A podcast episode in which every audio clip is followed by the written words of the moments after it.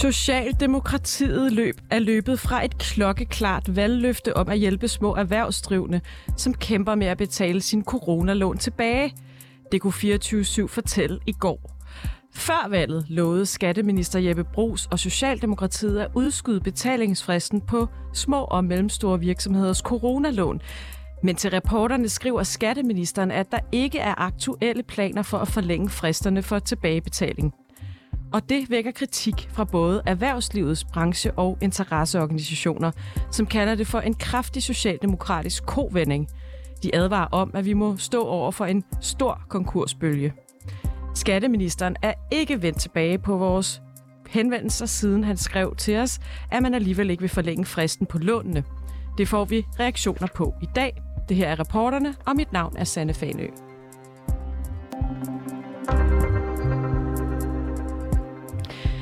Vi står over for en sand bølge af konkurser, og det har min øh, kollega Peter Marstal talt med øh, Mike Wilson om, som han besøgte i Marens Smedskyd nummer 8 i Aarhus i går. Kan du ikke prøve at fortælle lidt mere om, hvordan at afdrage på de her coronalån har gjort, at du bliver nødt til at tage den hårde beslutning og lukke ned? Der er mange ting i det. Altså til sidst, I kan se, der var, gik flere penge ud end ind. Der er masser af problemer i Aarhus med blandt andet parkering og mennesker til byen. Uh, mange butikker lukker på min gade. Så det, det lige pludselig, der var nogle andre boller på suppen, skal vi sige, hvor det kom ind, hvor vi, vi besluttede, at altså, det, det går ikke det her det går ikke lige som det skal. Fordi det er de fleste af mine kunder, som er lidt oppe i alder, jeg går ikke efter de unge mennesker, jeg faktisk går på, på min alder. Og det, de går ikke ud med, fordi de har jo høje energipriser. Altså min priser her på energi, der var 130 procent på en tidspunkt. Og 130 procent. Altså det går ondt. Og jeg kan se, hvis det er 130 procent på mig selv, hvor med alle de andre, de må også sætte mig højere. Så du har kunne mærke en klar nedgang i antallet af kunder i år, eller hvad? Ja, det er blevet mange mennesker, som har lidt holdt sig inde lidt, og så kun, hvor det plejer at komme to-tre gange om ugen, det kun komme én gang om ugen. Og det, det kan vi ikke leve Og det er også sagt, det var mest med helt ærligt, det har vi ikke råd til. prisen, det også går lidt i, i, i skøjhøjprisen. Så det, det er virkelig mange ting ind i billedet her. Og det sagde altså Mike Wilson til Peter Marstal, og han ejer The Cockney Pub i Aarhus. Midtby. Nu skal han til at være elektriker i stedet for. Og i november måtte i alt 345 danske virksomheder erklære sig selv konkurs. Det er en fordobling siden i sommer. Og samtidig er det det højeste antal siden finanskrisen i 2008. Det viser tal fra Danmarks Statistik. Og Socialdemokratiet gik altså til valg på en inflationspakke hvor de foreslog at udskyde fristen for de her coronalån. I går udtalte skatteminister Jeppe Brugs dog til reporterne, at der ikke er aktuelle planer om det alligevel. Vi har ringet til flere blå partier, men ingen af dem har vil kommentere på det øh, i den erhvervsvenlige fløj af Folketinget. Det eneste, vi har øh, kunne få til at kommentere på det her, det er faktisk Peter Dragsted, som så er erhvervsordfører for Enhedslisten. Jeg spurgte ham, om det var et klokkeklart løftebrud fra Socialdemokratiets side. Mener du, at det her er et løftebrud fra Socialdemokratiets side? Jamen det er det jo helt åbenlyst. Altså når man som øh, parti går til valg med en, et meget konkret løfte om at hjælpe nogle af de her virksomheder, øh, som er trængt øh, på grund af de øh, lån, øh, der blev optaget under corona og den her udskudte moms, og som, som nu så oven i det har fået de her meget stigende energiregninger, jamen øh, så har man jo givet et løfte, og det forventer folk selvfølgelig at blive indfriet. Der kan jo være mange små selvstændige, der faktisk har sat deres på Socialdemokraterne, fordi de forventede så at få den håndtrækning. Så det er et klokkeklart løftebrud. Hvad synes I, man skulle gøre? Jamen, vi var faktisk ude under valgkampen øh, og støtte op om øh, Socialdemokraternes øh, forslag om at øh, udskyde de her betalingsfrister, øh, både på øh, coronalån og på den her udskudte øh, moms og A-skat. Øh, øh, det synes vi var en, en fornuftig idé øh, for at øh, hjælpe de her virksomheder gennem den her svære periode med inflation. Det er jo ligesom, der har været først en coronakrise, og så er der kommet en anden krise, som belaster mange mindre virksomheders øh, øh, likviditet, og derfor så øh, ser vi jo også lige nu et voldsomt stigende antal konkurser.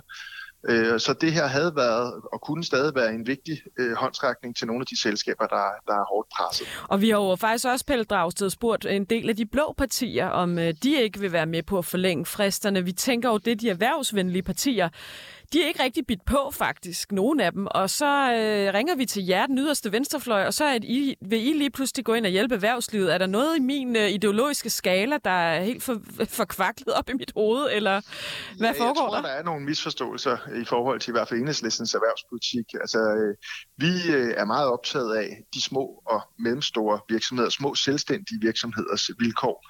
Øh, man kan sige, at erhvervspolitikken herinde på Christiansborg for de øh, store partier, det er sådan set både Socialdemokraterne og de blå, det retter sig jo typisk mod finanssektoren og de store vækstvirksomheder, og øh, der er, det er sjældent, der er den store optagethed af, af, af den virksomhedsejer, der har en lille restaurant eller butik, eller en kaffebar, eller en lille IT-virksomhed, eller konsulentvirksomhed, der, der, der er der desværre ikke den fornødne opmærksomhed. Og det, det, det er der, hvor vi lægger vores øh, kræfter. Og hvad tænker du så om, at man står klokkeklart og lover noget i valgkampen? Der er nogle mennesker, der regner med det her. Vi havde en nærmest gradfærdig øh, ejer af en kaffe, lille kaffevogn øh, herinde øh, i går, Niklas Becker, som er ved at måtte dreje nøglen om nu, på grund af det her coronalån. Hvad, hvad for en moralsk ansvar har man over for sådan en som ham, når man står og lover sådan noget i valgkampen? Jeg synes, det er uredeligt. Altså, øh, fordi at, øh, det er jo ikke sådan, at, at, at man her har indgået et eller andet kompromis. Det, det er jo ikke sådan, at der er en stærk modvilje for de partier, man har indgået i regeringen med, for Moderaterne eller, eller Venstre, så vidt jeg forstår. Og derfor er det her jo bare et fravalg, man har lavet. Det er noget, man ikke har stået fast på i de forhandlinger, man har haft med de andre partier. og Det synes jeg er et svigt. Øhm, og, og, det, og det er ikke alene et, et løftebrud, det er i sig selv slet nok, synes jeg, et af i øvrigt mange løftebrud fra Socialdemokraterne efter, efter det her valg. Men det er jo også øh, rigtig dumt, øh, fordi det jo rammer en masse mennesker, øh, og det rammer øh, en masse mennesker, men det rammer sådan set også samfundsøkonomien. For hvis nu for eksempel øh, Niklas, som du omtaler, går konkurs, jamen så får staten jo slet ikke sin øh, coronalån og udskudte moms tilbage. Øh, så, så bliver det samfundsøkonomiske tab også større. Så det er jo både for den enkelte og for samfundet en god idé at hjælpe de her virksomheder igennem den her inflationskrise, sådan så de kan få deres virksomhed på ret køl igen, når vi er inde i mere normale tider. Og, nu, og dermed nu, også få tilbagebetalt de lån. Nu siger Jeppe Bro så til os, at der ikke er aktuelle planer. Jeg ved ikke helt, om det er politikersprog for, at det er droppet, om at forlænge de her coronalån, og også nogle andre af de, de der tiltag, der var i de der hjælpepakker. Øhm, vil I så foreslå det? Vil I fremsætte det ned i Folketingssalen, eller foreslå det ind i Folketinget, at man øh, gør det? Ja, det vil vi øh, helt sikkert. Altså enten vil jeg indkalde øh, måske til at starte med ministeren i et samråd og høre, hvad, hvad der ligger bag det her, men, øh, men det er også absolut en mulighed at fremsætte et, et beslutningsforslag. Udfordringen er jo, at problemet er lige nu. Altså der er virksomheder, der går konkurs på grund af det her hver eneste uge, øh, og, og derfor er det jo en lidt langsigtet proces, og derfor vil jeg egentlig også gerne opfordre regeringen til at leve op til de løfter, de har givet, og komme de her små selvstændige øh, til, til hjælp. Øhm, det, det synes jeg simpelthen vil være det eneste rigtige. Men sker det ikke, så er det helt klart en sag, vi vil følge op på fra enhedslistens side. Tak skal du have, Pelle Dragsted. Det var så lidt. Ja, det sagde altså Pelle Dragsted, erhvervsordfører for enhedslisten.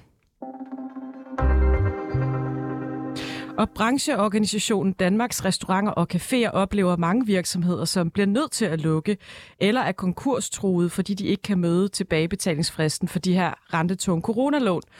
Og det er altså et problem, som Jeppe Brugs var meget lydhør over for i valgkampen, ifølge DRC. Velkommen til dig, øh, Freja Brandhøj fra netop DRC. Tak skal du have, og ja, det lyder rigtig godt. Ja. Hvad sagde Jeppe Brugs helt specifikt til jer under valgkampen? Jeg mener faktisk, at I sad ansigt til ansigt med ham på Stix Sushi, var det det?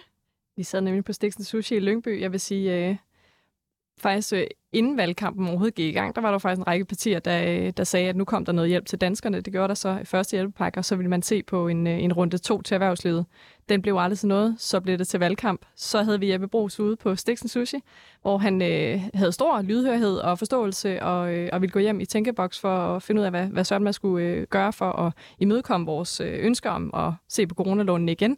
Især fordi vi sagde til ham, at det her med, at man nu kunne låne til energilån, at øh, vi, vi havde ikke lyst til at have endnu en ordning. Vi ville gerne bare have noget, der virkede. Så at genbesøge coronalånene, få en længere frist, lavere rente øh, og måske udsætte øh, den moms, der så var i kvartal 3 og 4 der, nu hedder den så 1 og 2, ikke? Men, men der havde han stor lydhørhed, og, og jeg vil også sige, at der gik en eller to uger, så kom S jo med forslaget om at komme med noget likviditetshjælp til vores branche, øh, eller til SMV'erne generelt. Og hvordan, hvordan, hvad, hvordan reagerer du så nu på, at han skriver til os, at der ikke er nogen aktuelle planer om det, de store lovede i valgkampen? Jamen, øh, det synes jeg selvfølgelig er en kæmpe kovending fra ministeren. Øh, og det er super ærgerligt. Jeg var også selvfølgelig også den første til at gå ind og læse regeringsgrundlaget, da det blev offentliggjort og gå ned i likviditetshjælp, og, øh, og måtte sande, at øh, vi slet ikke var nævnt. Og, mm. og det er der selvfølgelig kæmpe skuffelse herfra, især jo fordi det er den samme mand, samme minister i øh, seneste regering, og samme minister i den nye regering, som har lovet os det her. Og så vidt vi kan forstå på Pelle Dragsted, er det egentlig ikke, fordi der ikke, øh, at, at der ikke er, er, er nogen af de andre partier, der har prøvet at få det ud af regeringsgrundlaget. Det er bare som om, det er lidt er blevet negligeret i virkeligheden. Præcis, og det er jo kæmpe skuffelse, både fordi det er øh, Jeppe Mos, der, der sidder der stadig, og så også fordi Venstre var med, og de faktisk også kom efter, eller inden valgkampen efter sommerferien og sagde, at der ville komme noget hjælp til erhvervslivet. Så lad os tale lidt om, hvad det betyder for jer, altså restauranter og caféer. Har I medlemmer lige nu, der faktisk står om at lukke? Det har vi. Vi, øh, altså, vi oplever virkelig, at der er mange, der er på konkursens øh, rand, og som ringer ind for at, at få hjælp til enten øh, konkurs, og hvordan det skal gøres på den bedste måde, øh, eller rekonstruktion, som, øh, som øh, Pelle Dragsted også lige sagde. Ikke? Mm. Og man kan sige, ja, hvad hedder det, rekonstruktionen, det er netop den her, der sender, sender hele gælden tilbage til staten, og det øh, virker fuldstændig omsonst, at man nu har holdt hånden under folk i, øh, i et par år efterhånden på krise på krise, og så, øh, og så nu vælger at tabe hele lortet på gulvet. Ikke? Vi skal tale med en økonom om lidt Freja, som siger, at nu har staten hjulpet nok, nu må markedet tage over, man kan også låne penge i banken. Nu må det falde, hvad der kan falde, og stå, hvad der kan stå. Og det handler også om, hvor ja, polstrede virksomheder er. Det kan være, du får lejlighed til at, at diskutere med ham senere her, men hvad tænker du om det argument? Jamen, jeg synes, Pelle Dragsted havde fat i, øh, i det helt rigtige. Altså, det her det er jo et spørgsmål om ægte mennesker. Ægte restauratører, ejerledere, iværksættere, øh, en masse medarbejdere og nogle, altså, nogle små kulturinstitutioner ude lokalt, som virkelig om nogen har kæmpet de sidste par år. Og hvorfor tabe dem på gulvet nu? Altså dem, der er nu, det er ikke de usunde virksomheder. Det er dem, der trods alt havde nogle penge på kistebunden, som har overvundet altså mange års krise nu. Så lad os lige få dem med hele vejen. Og hvis jeg så skal lege Jones advokat, vil jeg så sige, hvis de var så velrentable, vil de så ikke godt kunne, øh, kunne, kunne leve uden den her fristforlængelse på lånene for eksempel, eller rentenedsættelse? Altså nu får jeg jo øh, heldigvis eller desværre, øh, lov til at få indblik i, en, i rigtig mange virksomheders øh, økonomi på baggrund af, af, hvad hedder det, mit arbejde. Og, øh, og det er det er sunde virksomheder. Altså det er virksomheder, som øh, der er blevet investeret og udvidet, og det er selvfølgelig også den helt lille restaurant, men det er altså også store kæder. Det er rigtig, rigtig mange, øh, der kæmper, og det er i hvert fald i 2019-perspektiv sunde virksomheder. Så hvad øh, synes du, at øh, de skal gøre her og nu, simpelthen, politikerne? Jamen, de skal give os, øh, de skal genbesøge de coronalån, de skal øh, tage øh, den frist og forlænge den, og så skal de give restauratørerne og alle andre SMV'er her i øh, landet lov til at udskyde kvartalsmomsen øh, her fra første og andet. Lad os øh, høre fra en økonom, som måske har lidt indblik i, i, i, i hvad hedder det, makroøkonomien. Det er dig, Philip Schrøder. Velkommen. Tak. tak. Du er professor i økonomi på Aarhus Universitet, og du mener, det er en dårlig idé at forlænge tilbagebetalingsfristen og sænke rentesatsen for de her coronalån. Hvad er det for negative konsekvenser, du mener, der vil være ved det? Altså, altså, helt grundlæggende er det jo sådan, at, at øh, erhvervsdrivende øh, og os som konsumenter, at, at vi lever altså i en markedsøkonomi. Og i en markedsøkonomi, der er der en og kun én institution, der egentlig vurderer, om en virksomhed har perspektiver fremadrettet, og det er finanssektoren. Øh, det er sådan set bankernes fornemmeste opgave at finde frem til de perspektivrige virksomheder, dem med de gode idéer, de med de nye forretningskoncepter, og det er sådan set lige meget om, om, om du snakker om en robotvirksomhed eller en café, at du skal have en forretningsplan, som, som din bankmand eller bankdame synes er overbevisende, og så får du dit lån. Ja, under normale omstændigheder, Philip Schrøder, men de her er jo blevet tvangslukket af staten. Det kan jo sagtens være, at de har været super rentable, men de er jo blevet tvangslukket af staten. Ja. Helt præcis, og det er derfor, at hjælpepakkerne giver rigtig god mening i 2020. Øh, det, det er præcis argumentet, hvorfor det var en smart ting at have en pauseknap, hvor man siger, fint, nu betaler ikke jeres moms, eller man kan jo diverse andre låneinstrumenter, man opfandt under coronapandemien. Men når, når, når den chok er forbi, og man trykker på startknappen igen, så skal du altså tilbage til den, den markedsdynamiske selektionsproces, der ligger i, at, at det er altså finanssektoren, der har styr på. Fordi husk på, staten har jo bare givet lån til alle, ligegyldigt om de var veldrevne eller dårligt drevne. Men er det så dyrt så, for staten at forlænge fristen et enkelt år? Jeg mener, det er 400 millioner, der er tale om. Er, er det så voldsomt et indgreb i, i statens det, det er det faktisk, fordi det, er ene, det ene er, hvad det koster at have de renteudgifter, eller har de andre belastninger, der kan være på de offentlige finanser, og dem kan vi formodentlig tåle i Danmark. Men du skal huske på, at du låser jo en erhvervsstruktur fest, som svarer til 2019. Og det er ikke sikkert, at sådan skal Danmark se ud i 2022, 2023, 2024 fremadrettet. Så hvis den justering ikke finder sted, så er det faktisk en, en ægte tab for samfundsøkonomien. Øhm, det svarer til, at du, at du faktisk reducerer den øh, mobilitet, der ellers ligger i erhvervslivet, altså at de medarbejdere, som mangler et eller andet sted. De har holdt fast i nogle brancher, som egentlig ikke er levedygtige længere, eller i enkelt virksomheder, i brancher, som har problemer. Og, og det vil du gerne forhindre. Men de siger så, at de jo, at de går konkurs på grund af coronalånene, ikke fordi de for eksempel mm. mangler efterspørgsel. Ja, men, men hvis det var tilfælde, så vil en hvilken som helst investor se sit snit, at her er der en genial mulighed for mig til at tjene penge, fordi jeg kan bare overtage deres coronalån, fordi det er en levedygtig virksomhed, der kommer til at afbetale det og plus. Så, så det argument holder bare ikke. Så altså, de skal gå til banken eller andre i stedet for øh, staten? Nu skal gå til banken, til, mm. til andre investorer. Det er det, de kan de kan selektere de dygtigste og dem, der har en fremtidsperspektiv, for dem, der har ingen fremtidsperspektiv. Og, det, og den mekanisme, den er ekstremt værdifuld. Det er faktisk den, der skaber vores, vores velstandsløft, som vi oplever år efter år i en økonomi som den danske. Lad os spørge Freja Brandhøj fra Danske Restauranter og Caféer. I, I, I kan gå ned i banken og låne pengene, eller I kan finde en investor, der vil hjælpe jer. Ja, og øh, tro mig, i den her branche, der er det i forvejen svært at, øh, at gå i banken og bede om, øh, om en hel masse, men vi skal altså også huske på, at det er stadigvæk en ufrivillig situation, man står i. De her coronalån er jo fra en, øh, en tid med, øh, øh, ja, med, med de bliver ved med at hænge ved, og nu er vi sendt i en energikrise, som så har givet os en ekstra regning. Ikke? Altså, så det er en svær situation at komme ud af, så situationen er stadig kunstig, derfor skal der simpelthen hjælp til. Og vi skal også huske på, at dem, der går konkurs lige nu, 50 procent af dem er nogen, der har coronalån. Det vil sige, at de her coronalån, de har altså en stor effekt på, om man kan gå ned til banken. Og hvor rigtig mange af vores medlemmer kan ikke få lån i banken. Philip Skrøder, hvad med argumentet fra enhedslisten om, at mm. det faktisk også er dårligt for samfundet ikke at forlænge den, fordi så, hvis de går konkurs, så får de jo så netop, så får staten netop ikke deres penge tilbage? Altså, det, det er ikke helt sådan, det forholder sig. Det er jo derfor, vi har konkurslovgivningen. Altså, vi skal huske på, langt de fleste, det vi kalder for exits, når vi kigger på en branche, også restauranter og caféer, langt de fleste exit er faktisk ikke konkurs, men det er det, at du sælger din foretagende til en anden person, øh, der mener, at de kan drive det bedre, eller, eller har, har dybere lommer til det. Øh, men selve konkurs, der så staten altså relativt langt foran i køen til at få sine penge også retur af det konkursbo, der måtte være.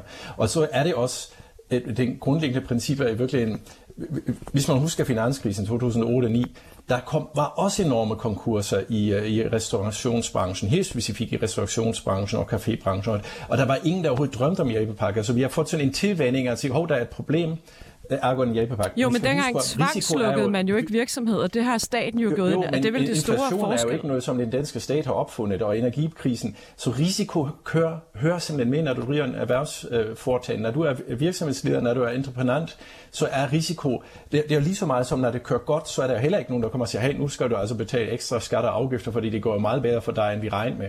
Men, så, men så Philip, hvordan kan det ikke være et problem for samfundsøkonomien, hvis virksomheder må lukke og, og få arbejdspladser?